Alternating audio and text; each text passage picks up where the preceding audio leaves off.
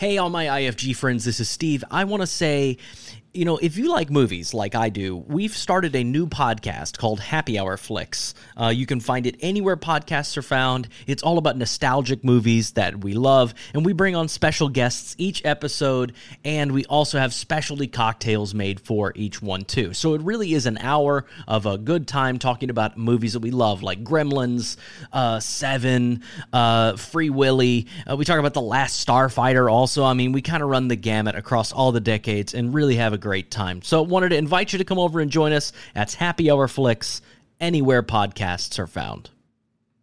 Talent is kind of seen as the fun part of pre production. So, a lot of people try it on their own first and then usually come to us being like, that was a terrible idea. This is the, the independent independent independent filmmakers guide from Framework Productions. Framework Framework Productions. Hey, what's up? Welcome back to the Independent Filmmakers Guide podcast. I'm your host, Steven Pierce. James is out on assignment today, getting us ready to film a commercial we have coming up. So you are stuck with just me today and my very special guest. Um, my guest today is Rachel Reiss. She is a casting director with Liz Lewis Casting. Um, I've known Rachel for I mean, turns out a lot longer than I thought. Well over 10 years when I started working as a casting intern initially, and then ended up as a casting associate for a limited amount of time on a show called Chopped. Um, and a couple of other, you know, Bravo series and things. And I was very lucky to learn from her. She taught me the little I know about casting. Um, she's since moved to Liz Lewis and now casts a ton of commercials and voiceovers. She's been honored by the Clio Awards and other award shows for her work um, and also does narrative and animation. She's doing a lot of animation right now, but also has done quite a decent amount in the independent uh, film world. So uh, we're going to learn kind of a lot about casting across the board, when to use a casting director, a little bit about contract types.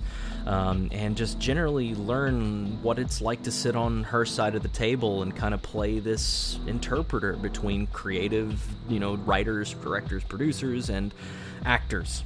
So, with no further ado, let's meet Rachel Reiss.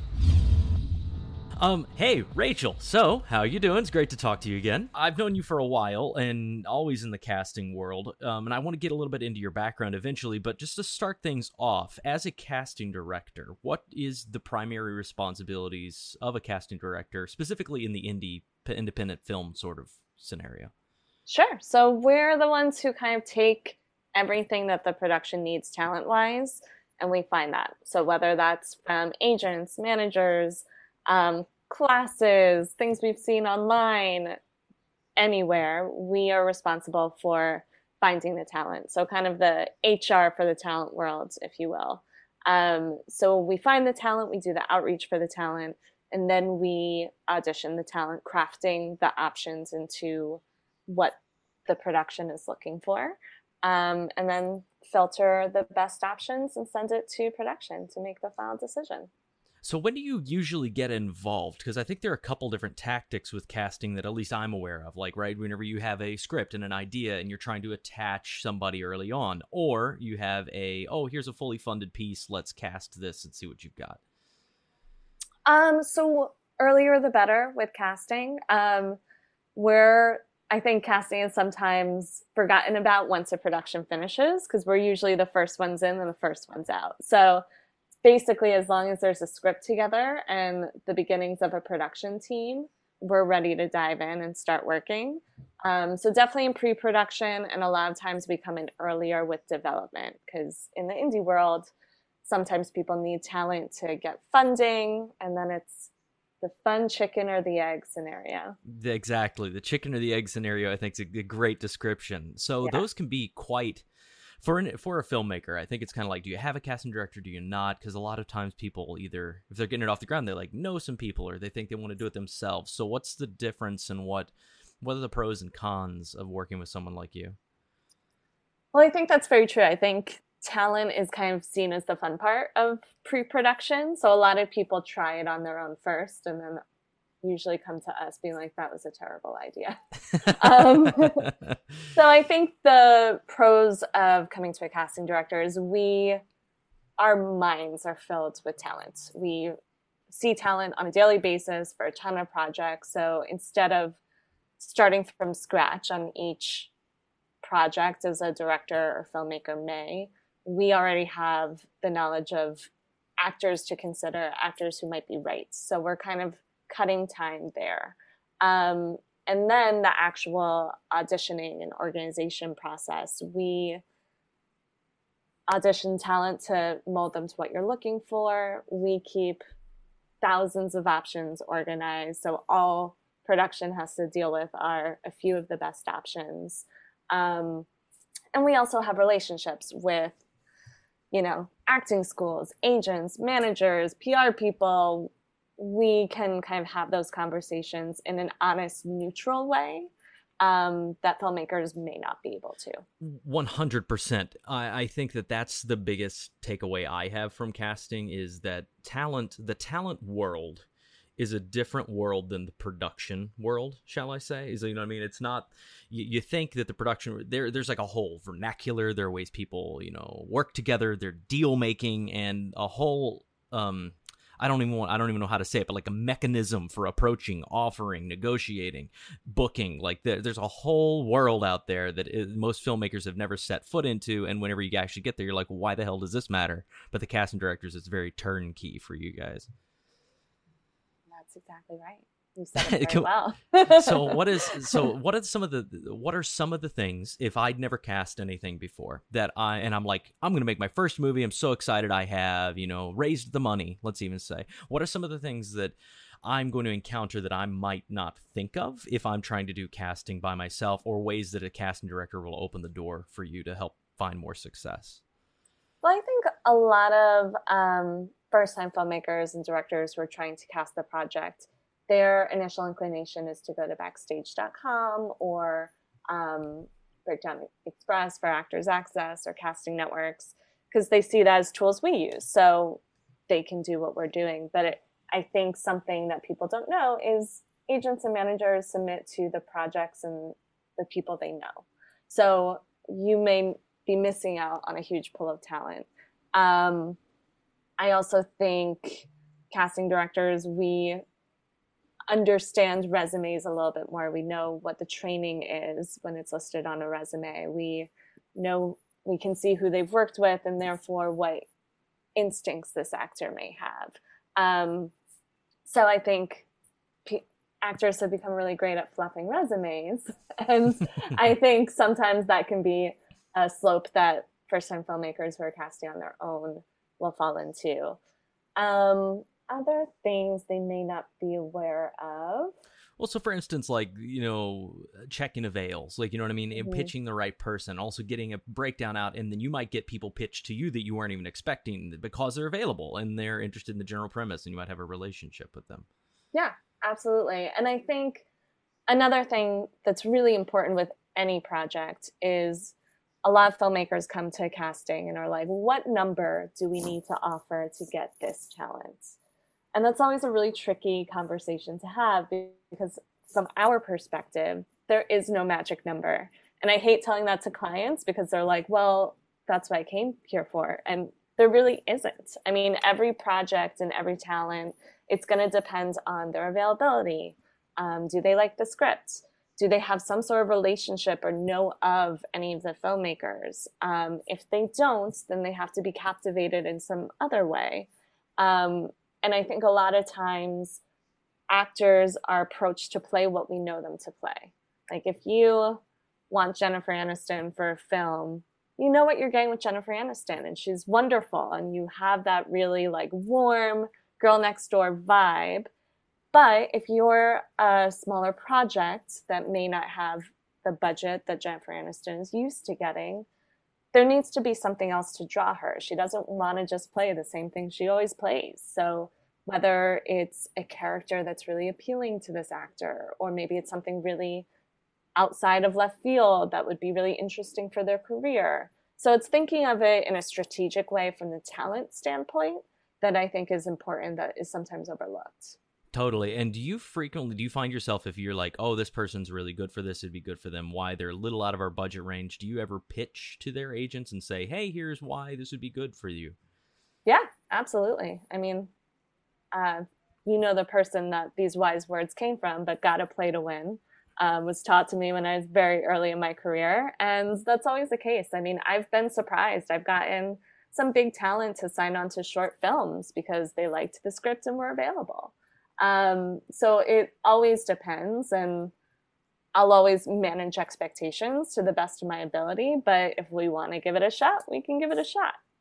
Having made like a few pilots myself and short films and things and not worked with casting directors. And frankly was just like i mean do we have the money for this? And let's see what we can get.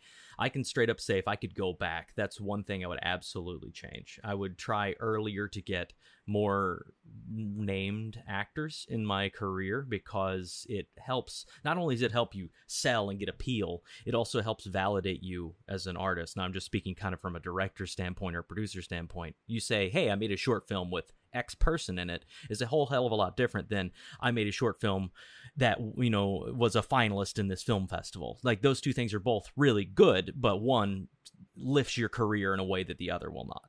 Mm-hmm. Yeah, and that's so, understandable. And I mean, I whenever you can get a name on a project, it's great. I just like to push away from. I think there's so much of an emphasis on that people sometimes go for the name over whether they are really right for that project. So that's always kind of the fun back and forth that needs to be done. And casting can be helpful with that to say, well, that's this person's great, but yeah, yeah. And that, that's again where it can be good to say you again. You guys have there is this whole insular world of agents and managers that really like if you don't have a relationship with them and you're not in that world it's really hard to get an honest conversation because i don't know who the hell you are and it totally makes sense you know what i mean? If every day all day you're getting pitched on things and trying to decide what's best for your client having somebody that speaks the language that can translate it is really really useful um, i think in the times i have you know been in that world because you can say hey here's what i really want. Oh, i'm looking for this. We're trying to make this kind of thing and you can help translate pitch that and find out who's available and you might be surprised who's there. Mm-hmm. who's walking that line. Um, so talk to me let's go back a little bit one step and say how did you get how did you come about to be in casting? Sure. Um, i was a total theater kid growing up um, went to a performing arts camp, went to a performing arts high school um, in New Jersey, went to as many Broadway shows as I could growing up. Um, but my parents are lawyers, so I loved being a part of a production, but there was always kind of wheels turning wanting to put together the pieces. Um, and I always loved Tech Week more so than really opening night. Like it wasn't so much for me about the instant gratification of being on stage. It was about like putting it together. Um, so, so uh, one summer I was home from college. I didn't want to work at Nine West like I did the summer before. So I started looking through all my playbills and I saw casting by. Um, I mean, I had a general idea of what casting was, but this was before American Idol and before casting became a little more of a conversation. Right, before it became such a forefront element itself. Exactly. So I gave this office a call because they appeared in all my favorite playbills, asked if they needed help for the summer. Um, ended up working with them for two summers. So, working on a lot of Broadway shows, um, films. And I was still in college at the time. So, it was experiences that I loved. Um, I tried some other things during college. I did PR, development, all this stuff, but it was kind of like, I think I just found what I love really early. So, um, right after college, I got a four week assistant gig on a casting project that was actually real people casting. Um, that turned into Chopped, which became a beast. Um, so I cast season one through 11 of Chopped, um, moved up during that process. But during that, really wanted to get back to the scripted side, which was where I started. Um, so I was freelancing in the non scripted casting world. And then that led me to commercials, which is kind of this perfect in between. So you still need the acting chops you would need for film or Broadway or theater, but it's so much about the authenticity of you, which is what I was really harnessing in real people casting. So landed kind of in the middle in commercials and started at Liz Lewis Casting Partners 10 years ago now, which is insane. Wow, 10 years. That's crazy to think it's been that long. I know. Um, so started at that office where Liz really got her name in the commercial world. And then since I've been there, really pushed back into the scripted side. So now I get to do a little bit of everything. If it's a project I'm passionate about, I do um, animation, voiceover, commercials, TV, film, real people. So a little bit of everything. Yeah, that landed me tra- here. yeah, exactly. I mean, so that's how I met you. Is I was I appreciate your story so much because it echoes so much of me. Is I was in theater and I did all this stuff, and that's just what was available in rural Missouri. And then I started doing professional work and always loved the creation process much more than I loved the show run. It's like mm-hmm. once you're doing a show, you do like a show, like an 80 show run, and you're like, uh, halfway through, I was like, I want to move on to the next thing. So that I feel very, that's how similar to my path. And then I met you. I was working in a restaurant and I took an unpaid internship on Chopped and a couple of other series that you were helping cast. And that's, you taught me the, the little bit I know about casting was during that time. and then I slowly moved out of that. But so I just, uh, I just always, uh, it's crazy to think that's been over 10 years ago when, when I met you. Yeah, like, like 2008, 2009. It kind of scares the shit out of me if I'm being honest. I'm like, what has happened to my life in that amount of time?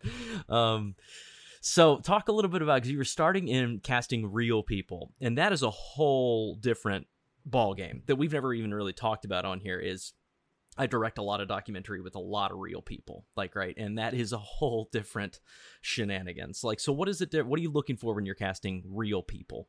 quote unquote. So like families or you know contestants on a show or something. Yeah, I mean, I think reality gets a bad rap, but I think the work that is behind reality, whether it's commercials or TV or whatever, is so interesting and can be so fun and so creative. Um, so in college, I studied, you know, theater and communications, but I minored in psychology. I've always had such an interest in psychology. And I think that's kind of what draws me to real people casting. Because real people casting, you as the casting person know why you're interviewing this person for whatever project, but they don't. They're not actors. They haven't practiced their elevator pitch or anything like that. So it's up to you as the casting director to pull that out of them in their own words. So, um, you know, for Chopped, for example, chefs are so talented, but what they do is not a verbal art. It is with their hands. It goes from their brain to their hands, and communicating that isn't something they do that often, unless they've done a ton of TV.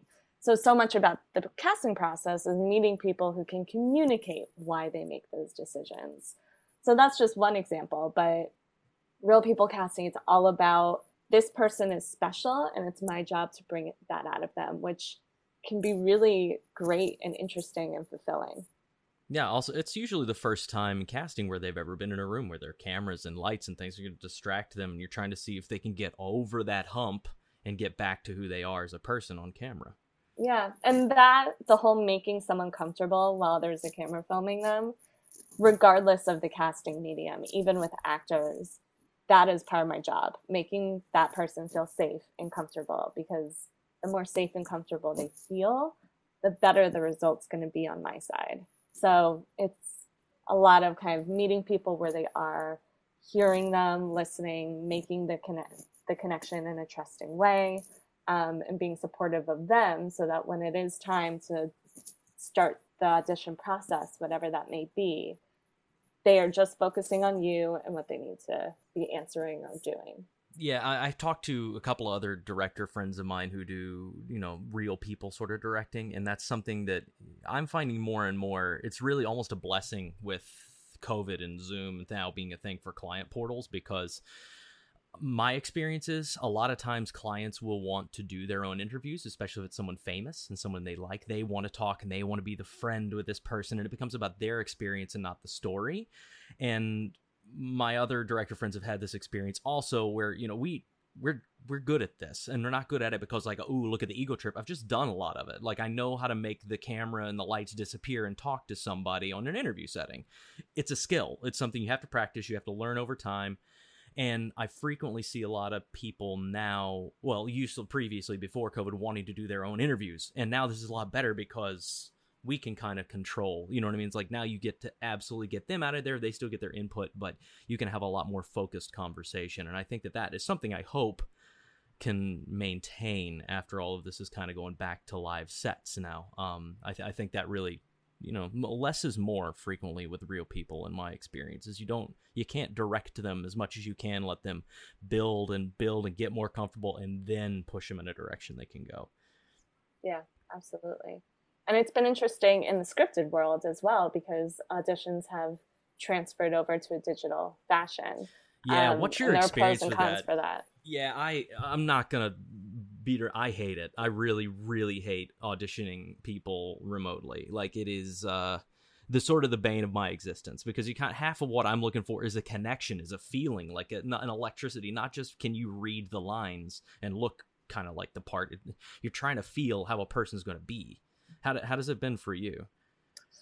I mean, luckily, coming from the real people casting world, I was always used to remote casting because I'd be casting nationally. So I'd have to be doing whether it was through Skype or Zoom or whatever before COVID hit. Mm-hmm. Um, and also, I mean, self tapes were always a thing. It's just something that got, you know, ramped up in a huge way.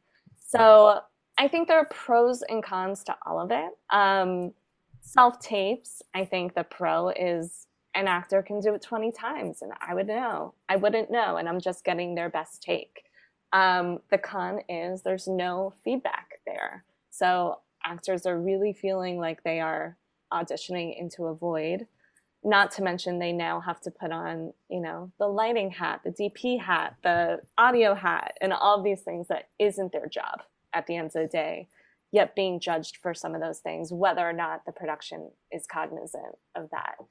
Um, I try to do as many auditions as I can virtually, so whether that's through Zoom or something like that, so I can give the feedback. Um, and I think the pros there are that the actor is avoiding the stress that goes into the day before of or the day right before the audition of like getting to a casting studio and, you know, dealing with the subway or dealing with parking and just letting life beat you down right before an audition, which inevitably always happens when you don't want to. yeah, it it's no, it's no shit. I remember when I was acting in New York when I first got here, and sometimes you'd get off the subway, be hot, sweaty, running into this thing, trying to find where you're going. You're 30 minutes early so you can get your yeah. stuff together. And then they're like, oh, somebody no showed. You ready to go now? And it's like, you don't want to say no. But at the same time, you're like, I mean, I'm really, I'm just dealing with the, uh, the guy that just spit on me outside, you know? And that, yeah. uh, so that, that is a very real scenario. Yeah, absolutely. So, like, that is a great thing. And now the actors come in their space, at least I'm sure the day will beat you down in other ways, but it's cutting out some of those obstacles. Um, but yeah, I mean, I think through Zoom, you can get some of that connection, um, but it's always going to be different than the energy you feel in a room. So I think yeah. the only way to really get that back is to get back in the room with people. I don't think in person auditions or callbacks will ever go away completely. I know a lot of productions that are getting back to in person callbacks in a safe way. Um, but yeah, I think these are great tools that we've used in the past two years. I don't think they're going to go away. I think they are going to stick around more so than beforehand. Um, but yeah, I think the happy, the best scenario is some way to to incorporate all of it, these new right. tools as well as what was working in the past. Yeah. So can I ask you a couple questions, just as like a is a talent? I'm going to say just a talent translator. You know what I mean? What are some things? Let's take from the actor's side for a second. When you're doing scripted, let's specifically kind of talking about scripted. That's what everybody really is into, I think, on this uh, podcast. What um what are some things you see people do frequently that you're like okay i mean just don't do that. Like this would be a strong improvement like some a couple of things that you're like for instance like some actors bring real weapons to callbacks you know what i mean? Like is that something that bugs you? I mean yes. Luckily i've never had that happen but i would definitely prefer no weapons in my audition. Right, or even replicas or something. You know what I mean? Like it's like I've seen a few people like and they're coming, they pull up a real gun and you can watch, like you know I grew up in Missouri, so I'm a little like oh, okay that's a choice, but I've seen other people in the room just like freak out and like their eyes get huge and I'm like oh yeah maybe don't do that.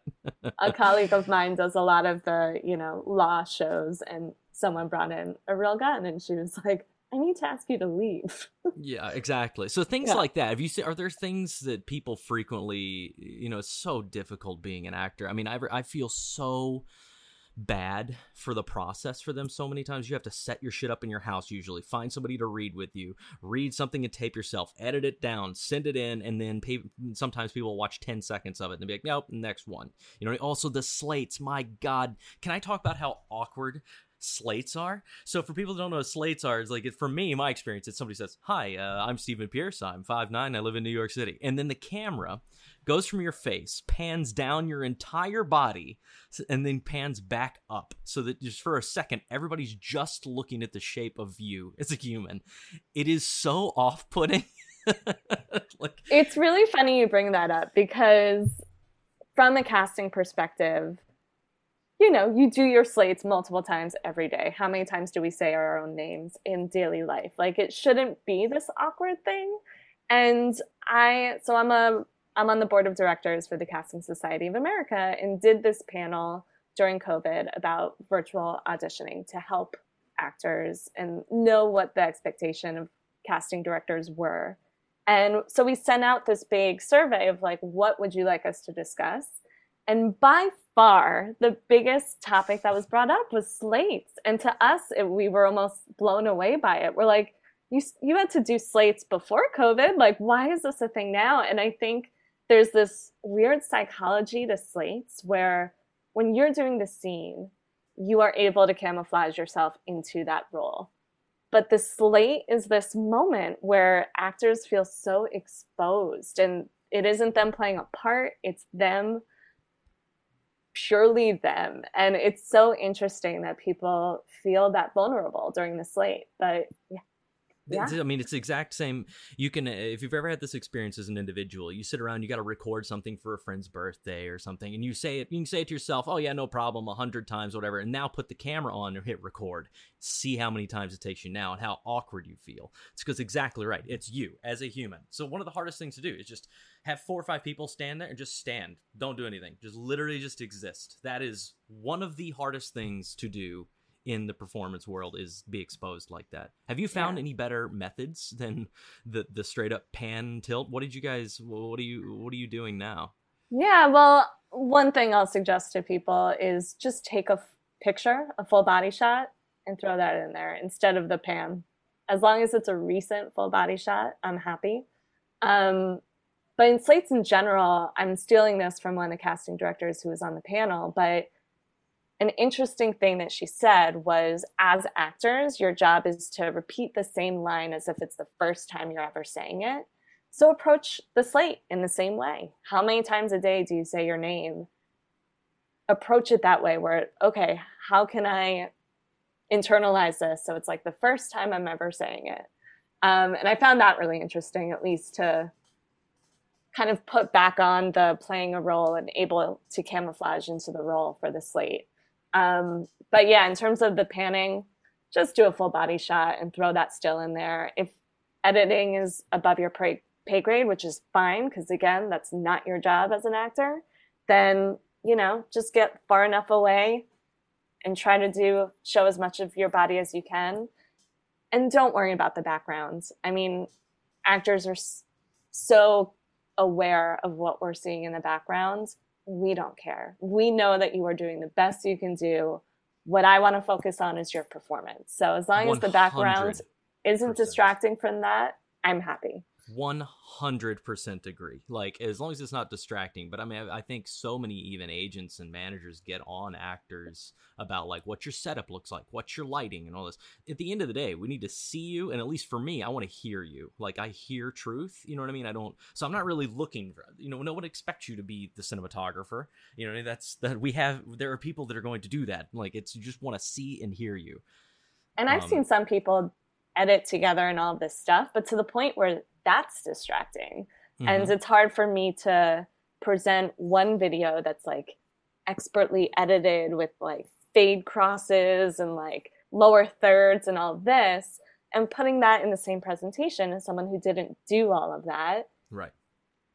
I mean, the editing, don't worry about it. Like we if it's a big thing, we can do it for you. That's more our job than the actors. Completely. So there's one thing that confuses me, and I wonder how, if you've come across this and if you have any thoughts on this. Actors will frequently send a couple of takes. So, you know what I mean? They'll do the same scene twice. And for me, I'm like, usually, and this is my experience also as an actor, they're not as different as you think they are. You know what I mean? They're they're usually extremely similar. So when I see somebody doing that, I'm like, what what were they doing here that they felt it was so different that they needed to send two? Well, I think that's a case of the actor just not making a strong choice. Um, one of the biggest pieces of advice every caster casting director gives every actor, and we feel bad saying it because we know we're all saying it, is make strong choices. Um, it can be the wrong choice. That's fine, but at least it's showing us that you've thought about the material and are making a cognizant choice that we can see through your performance. So I think a lot of times when actors are given the direction to send more than one take, they just take it as that. Um, and either they did make a choice, but it wasn't strong enough where it really came through, or they weren't really thinking about the material and making that choice. Yeah, for me, it's you know I'm looking at you as a person. I'm listening to how you respond, listening to your timbre, like what the way, kind of some kind of choice for first tape anyway. Then going to give you notes. You know what I mean? We'll say, hey, do this again like this, or you did great. I just want to see a slight variation on it. Usually, when I say that, I'm just like, can they do it again? You know, can they do it again a week from now? like or sometimes we, we just did something recently and i was like can i can we just please get on a zoom call with this person because i think they're very talented but they might be an insane person like my sense is they might just be hard for production to deal with. So I'd just like to talk to them for a moment and make sure they're not going to show up with you know five ferrets and you know you know and you know I don't know an RV full of cocaine. You know what I mean? Just want to make sure that it's they're not an insane person. It's uh, that's that's kind of my experience with that. I, I don't know where I was. There's no real question at the end of this. It's just it's kind of that's well, usually I, I agree. One make a choice send in one thing. It doesn't have to be the end of the world. Usually you're gonna get called back anyway on your look and your general vibe at least the first time. And if you don't don't take it personally because it's probably oh the person you're acting across is four inches taller than you and we can't do something with that you know? Yeah. Well it's good for i like hearing that from a director because i think a lot of time people take the audition as the full scope and they'll say, "Oh, I like the look and the vibe of this person, but this line I didn't like the way they did X, Y, Z." Mm-hmm. Um, and casting should only be presenting you people that they are confident can take direction and are could potentially be a good fit for your project. So I always encourage if there's something interesting about that read, let's give them another chance if there's something you're hesitant about. So whether that's asking them to do another tape or doing a callback, whether virtually or in person. I think that's important. And I think as casting, we do the best we can to model these people into what you're looking for. But the actor's connection with the director is a huge part of the equation. So I've been in callbacks where they the director still wants me to direct, which I enjoy doing and I love doing that. But I think it's important a lot of time for the director to at least make themselves known and start that relationship because as casting i can get a certain performance but if the director is not going to get that performance on set because they're not used to working with that talent that can be you know yeah. an issue. 100% what on that note what are some things that we can do better on the casting production producing directing side? Like whenever you what what have you seen done that you're like oh that that you should not do that and I'll give my first biggest note. I'm sure there's a ton for me. I see people talk way too much, like when they're directing. Like if you're saying, if you can't say it in a couple of sentences, what you want them to do, you're giving them too much direction. People can only do one thing at a time. Yeah, I think that's a great note. One direction at a time. Let the actor really think and make that clear choice because the more you throw at them, the choices are going to become less clear because they're making multiple choices. Um, what else? Line reads. I mean, I think that's pretty obvious, but if you are struggling to have an actor do something a certain way, and the only way you're able to accomplish it is a line read, then I think there's you're not really letting the actor make that choice. You're just saying, say it like this. 100%. Um, I mean, just as an actor, if you're an actor and you're saying the line exactly the same way every time with rote repetition, and there are people that are technically really good and they can just fake it and they just can't. I don't find that to be usually be the best performances. That always has a little subtlety on the moment or like it's real to the best of your ability. But same thing with the director. If you're expecting the sa- an exact line read before you've heard an actor do it, you've got to get that out of your head because you're not leaving any room for anyone to make your piece better. Like you're just stuck with what you have in your head, and I promise you, it's probably not as good as you think it is. Right. The only exception I'd say to that is sometimes with kids, it's helpful. Sure. But yeah. otherwise, if they're they're old enough to make the choices, then let them make the choices. Um, and I think that's a really good point. I think I mean, my brother's a writer, and creatives have such a clear vision of what this should be in their head. But that vision is very different between the writer, the producer, the director. So, as the casting director, it's my job to find something that suits all of those needs and hear all of those needs and try to materialize it.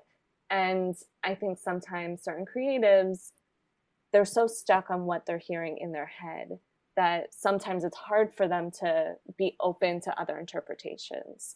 Um, but when you are open, sometimes there's something really magical about it.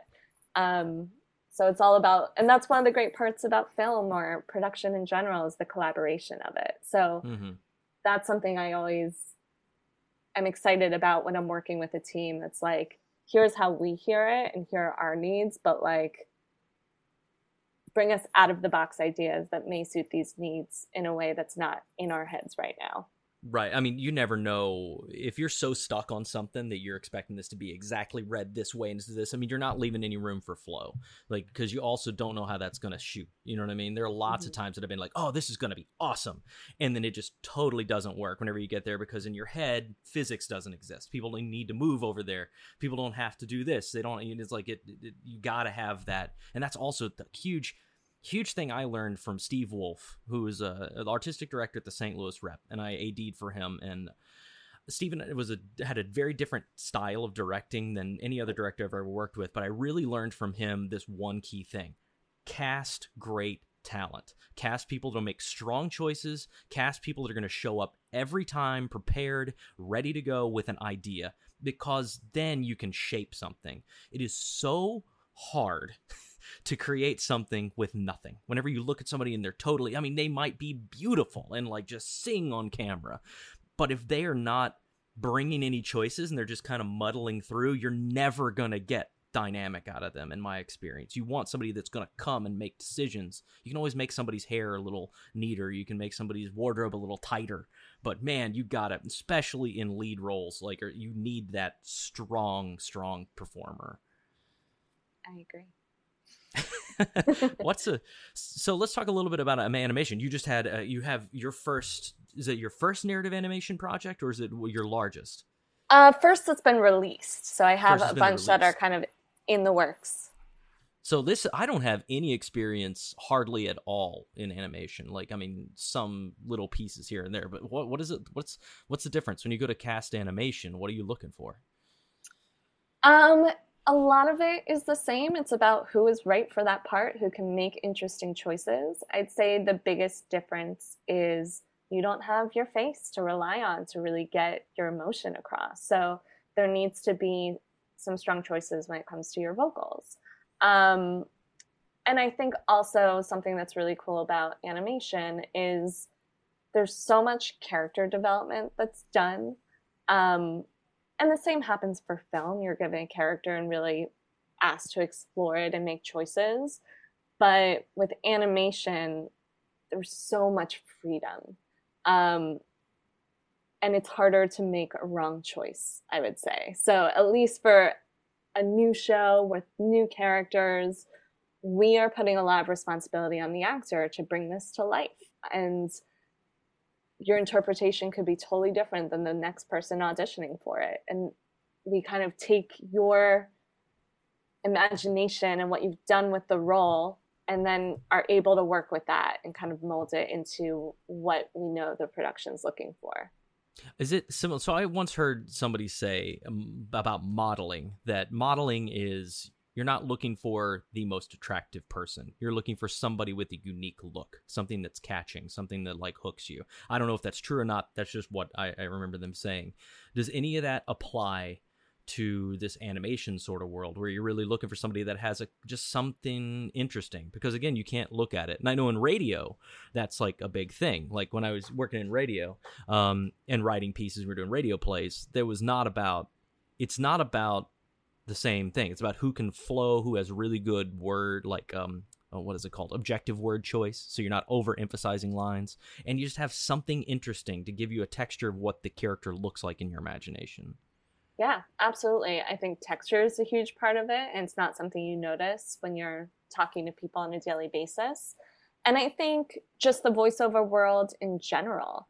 I mean, how many commercials do you hear where you're like, that person sounds familiar? And the reason is it's probably a celebrity. And the reason they chose that celebrity is because people feel a connection with that voice. They know that voice. Um, so they're immediately taking in what that voice is saying in a different way. And I think with animation and voiceover projects, they're looking for a quality in that voice that people will find interesting, will clearly know what, understand the story and understand the flow, and bring a character to life that they can't really see. In voiceover they usually are doing those like even the animations they're doing characters individually right? Like an actor will do do you ever cast multiple actors do multiple characters? And and also what do those deal terms look like? Are they based on a single session? And then is there usage on that? Like in your experience how does that how does that roll out versus like a narrative on camera piece so a lot of at least animation talent are playing multiple roles not for every role. A lot, a lot of times, like the leads will do certain roles, and they'll have utility talent that kind of flesh out the universe. Um, so yes, to that first question, they are playing multiple roles a lot of the time. Well, let's um, even pause there and go into that for one second. So, when you're casting utility person, are you really looking at resume? Are you looking at how do you say, "Hey, can you do five different voices for me on these"? Depends on the project. Sometimes they say, you know, if it's you know a zoo let's have them let's write kind of a spec script of different animals have them do voices sounds all of that. Um, sometimes there are specific roles already written that they're looking for one talent to read all of them. So then we're kind of pushing them in specific directions towards those characters. Got it um, and then what was your other question? The other oh, question like deal was, points and stuff. Yeah, like is it how are you booking? You know, because I know. Look, this is I think a good thing to go over anyway, just because understanding basic SAG deal terms, like and how the booking works, is kind of confusing as hell for somebody that's not in it, and was at least it was for me, and I still don't understand it. So if you could explain it to me, I'd really appreciate it. Well, yes, that SAG dictates everything, and it's about keeping up with SAG and what they're doing. Luckily, that's not the director's job to do unless you're wearing multiple hats and all of that. Um, this is an indie filmmaking podcast, Rachel. true. Sorry. I don't think there's anybody not wearing multiple hats. Yeah. um, so in animation or voiceovers in general, it depends on the contract. So there's an animation contract, there's a commercial contract. Um, so the rules are different according to that, but for the most part, it's per session. And you know they're paid scale, and the scale rates are dictated. Um, there isn't usage as there is in the commercial world. Um, it's more kind of the SAG rate, SAG scale rate. Cool. My my big largest familiarity is probably with commercial SAG stuff. So, um, what what is how do those? Can you just kind of give me a comparison of what normal like contracts are looking for, and like what you would appreciate or what you'd look for in a indie film world as well? So, if you're making a narrative, what what are you gonna and it has 10 characters you know what i mean? And there are two leads two you know what i call supporting roles so they're in you know half the scenes but they're really not that and then you got six day players that math's right right? Okay. So how how would you uh how how what what do you what kind of contracts would you offer and what are some limitations to them? Well, luckily, it's not casting's job to offer the contract. So we are given what we are given and right you work it out with i mean so at least in my experience they come and they say you know i would offer something like this but we have to make the terms and you just negotiate the deal but technically it's sometimes hard to understand what's a weekly versus a daily and if you commit to a weekly can you still do a daily and what's travel days like and all of that do you, is that Right. anything that, is that any of the understanding of what you have with all that Sure. And I, I think a lot of that is dictated on what contract you are under, um, which is something SAG will dictate. So when an indie film goes to SAG and says, here's our project, SAG is going to look at your overall budget and say, okay, you fit into this contract. With that contract comes a bunch of rules, a bunch of SAG scale minimums, and that is what we as casting are taking from for all of those rules. Um, and those aren't even kind of the negotiation points those are just the minimum that you have to do but i think what's good for filmmakers to hear is scale is a word that's thrown around and people are like oh we're paying scale. But just keep in mind scale equals minimum. So a lot of filmmakers are like oh well this is what we pay. This is the rate for that contract. And it's like yes that's the minimum rate for that contract. So if you're working with you know, talent at a higher level or just a lead who's going to be working their butt off for that project, they may not want to work scale. They may want more than that. And that's within their right. And I think another misconception is it's the agent's job to negotiate. I think a lot of times when casting comes back and says, hey, this agent's asking for X amount more, or these deal points, there's sometimes frustration there with indie films but and i get it because we're all it's usually a bootstrap production. You don't have extra money you're just thrown around. But it is the agent's job to negotiate on behalf of their talent. So that's kind of my thoughts on scale and rates. And in terms of daily versus weekly those are things that are dictated by SAG and the rates will be dictated by SAG. So when a project comes to me and says, okay, we're working with a mod low contract, I then have a general outline of what these deals may look like. But then on top of that, there are a lot of other things that are up to the producer's discretion, whether that's dressing, well, there's a minimum for dressing rooms, but dressing facilities, how that's being handled on set, back end points, box office bonuses, um, credits is a huge thing. Credits So- is such a huge thing, and it is Yeah. the bane of my existence. You know, I, I just don't get credits at all. Um, but you know, I, it is a huge thing to many people. I'm, I think I might be the odd man out where I'm like, once the frame hits black at the end of the film, do whatever the fuck you want with it. Like, I don't really care. You know what I mean? It's like who it, it's, it feels so arbitrary to like argue over. No, I get to go first. No, I get a single card. No, I can't do. You know, I must have this in front of my name. It just is so such a world I don't care about. I don't mean to say that flippantly. I'm just like, you know, I no other career in the world do you do like a carpenter doesn't go build a building and then, you know what I mean, get to negotiate where they put their name on the front of it. And I just find this it's one thing about the entertainment industry I've always found really odd. And I love love anytime I see a first-time filmmaker that's like a so and so film. You know what I mean? And then at the end, they're like the first card, and then they're like the second card, and then they're the third card. I'm like, Jesus Christ, man! Like, get over this. Like, come on. And it's so fascinating when you're having those discussion with agents and talent and everything. I remember I had a indie film where it was a film about women and the stars were women, but there was one love interest and the agent was trying to negotiate with me for a second position. And I'm like, he can't go before the two lead women or even one of the lead women because that's what this show's about. And became this whole like, you know, sexism conversation. like it's like we're just talking about credits, people. Come on. It's white text on a black screen. Who cares? That's my opinion. Like, who cares? You did your work in the movie. If people don't remember who the hell they are and want to know you after the movie, you did not do a good job. Your name on black is not going to help you. Yeah. And that's why you should, you know, pay talent accordingly so they don't have to get as, you know, vicious over Credits. credits. well, you know, it just is an amazing. It's an amazing thing to me, and I, I don't know. I, I think it's a. It's always, but it is a thing position, and also, yeah, I mean, you get all these weird negotiating points. I mean, it's just interesting, like the the po- things about um, you know, travel, obviously. But I get that also. You're like, hey, I'm traveling out to do this thing in the middle of nowhere. I don't want to fly business class. Something I was not aware of um, that I learned about recently, though, is this most favored nations. So that's something that can get people in a tricky spot if they don't understand what that is and what that means. So, what's a most favored nations offer, and when is it usually most applied? So that is saying that if it's favored nations, then all of the talent at whatever tier is defined gets paid the same thing.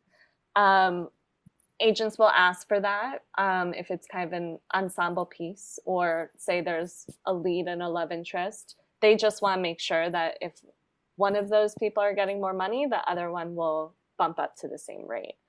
Um, it can sometimes get tricky because different talent has different needs, different agents are going to ask for different things. So if it's favored nations, if one person bumps up and you have, you know, five or 10 people on that tier, now you're paying a lot more money because all those people are going to bump up to that. Um, but you can always try a tier system where it's like, okay, these are the top two, under that, and then under that. Um, but I'd say it's most applicable for like ensemble pieces or those kind of things.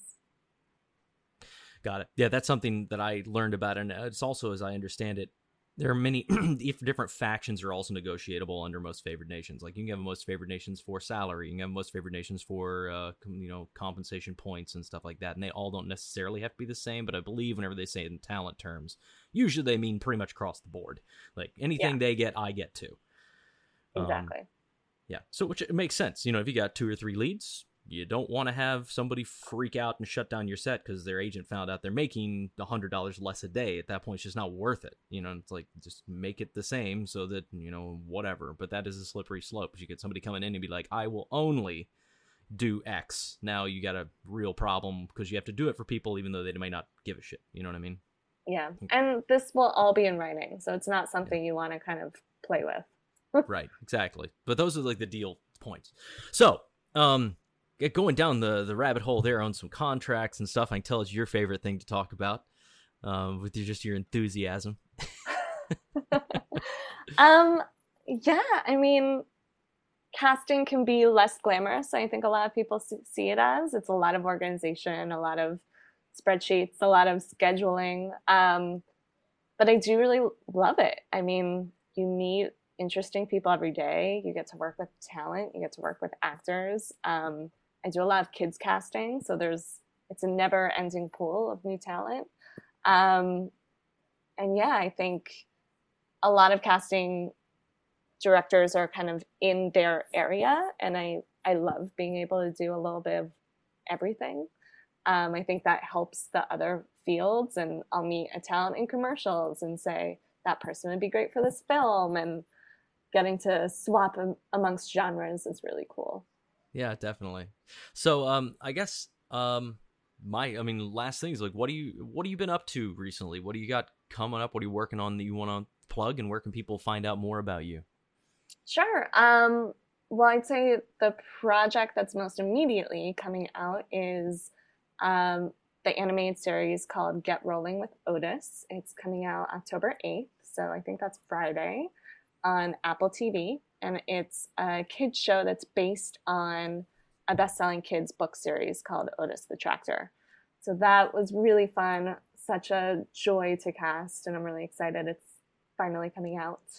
Um, and I'm also on the board of directors for the Casting Society of America, where we kind of try to elevate the profession as much as possible. So that's helping people know what casting is, because a lot of people still don't um, helping the future generation of casting be well informed and diverse. Um, we're working on training programs because.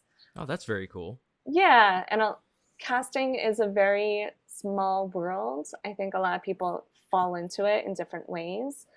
But right now, a lot of the ways people get into it is interning, which can exclude a lot of people. So we're trying to make it more accessible to more and just make it a well learned and diverse casting of the future. Filmmaking is a collaborative experience, and so is this podcast. Please take a second to subscribe so you know about future episodes and leave a review. It really does help us. For more info about today's guest, please visit independentfilmmakersguide.com, where you can check out all our episodes that run the gamut of filmmaking topics. They're available in both audio and video format.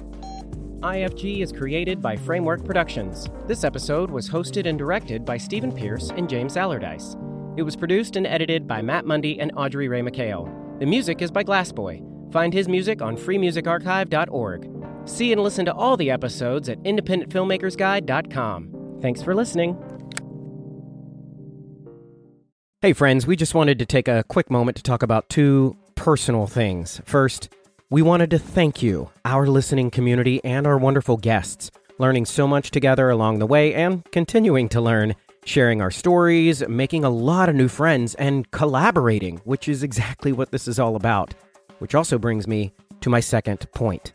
In great part to many of these new relationships, we wanted to let you know that we've taken a lot of this advice ourselves and made our own narrative feature film, Herd, H E R D, Herd, which is premiering this October on Friday the 13th in select theaters as well as on VOD. Personally, I think it's the perfect kind of scary movie to watch during our favorite scary season. So we'd love for you to celebrate with us and watch Herd. You can pre order it on Apple TV, and of course, do the communal thing, see it in theaters. Of course, for all of this, please see our show notes, but basically, we're going to keep it all updated at herd.film. That's H E R D dot F I L M, herd.film as well. Thank you again. And be sure to give us a rating and a review over on Apple Podcasts so we can continue to build this community and collaborate. IFG How Movies Get Made.